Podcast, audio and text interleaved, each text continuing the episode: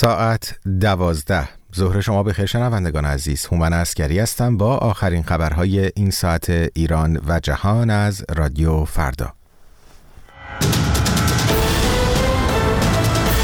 به گفته کاخ سفید اسرائیل و کشورهای میانجی بر سر خطوط کلی آتش بس غزه به توافق رسیدند. وزیر دفاع اسرائیل می‌گوید حتی در صورت آتشبس موقت در غزه ضربات به حزب الله لبنان ادامه خواهد یافت. سنتکام از سرنگونی پهپادهای حوسی ها خبر داد. جیک سالیوان مشاور امنیت ملی کاخ سفید اعلام کرد که اسرائیل و کشورهای میانجی درباره خطوط کلی توافق برای آتشبس در غزه به اجماع رسیدند.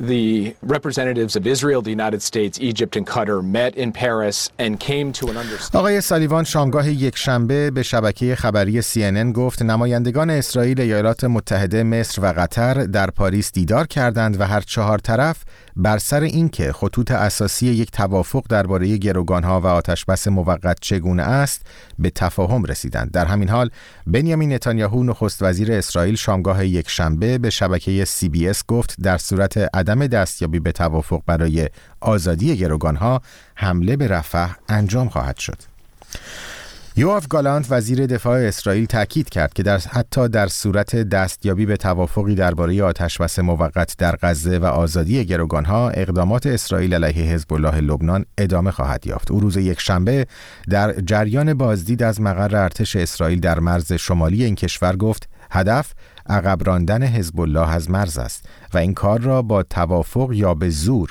انجام خواهیم داد.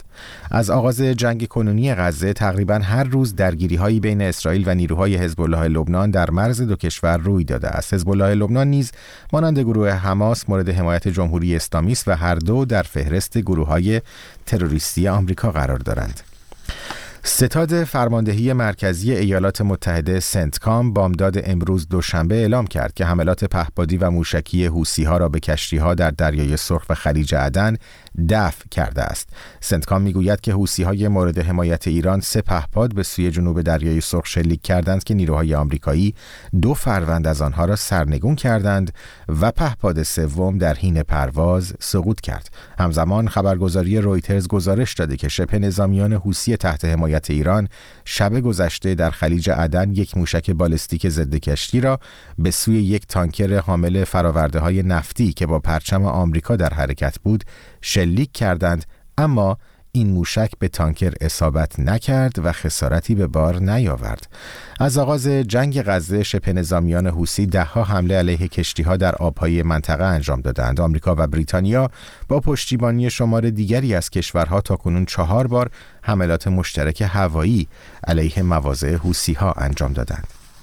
حساب نرگس محمدی در اینستاگرام خبر داد که راهله راهمی یکی از زندانیان سیاسی بند زن زنان زندان اوین بر اثر حمله قلبی به بیمارستان اعزام شد.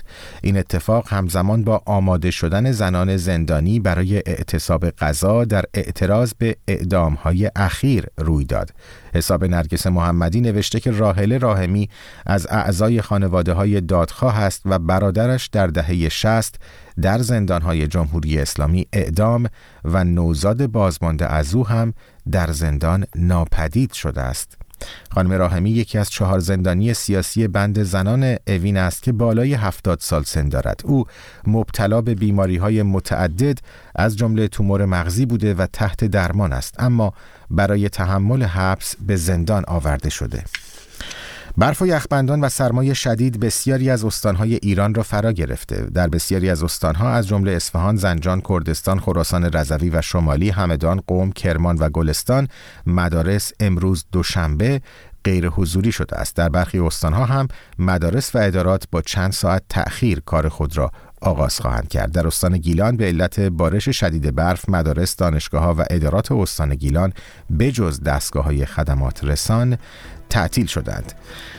از همراهیتون با رادیو فردا بسیار بسیار سپاسگزارم و ازتون دعوت می‌کنم که در بخش های بعدی هم همچنان همراه ما بمانید.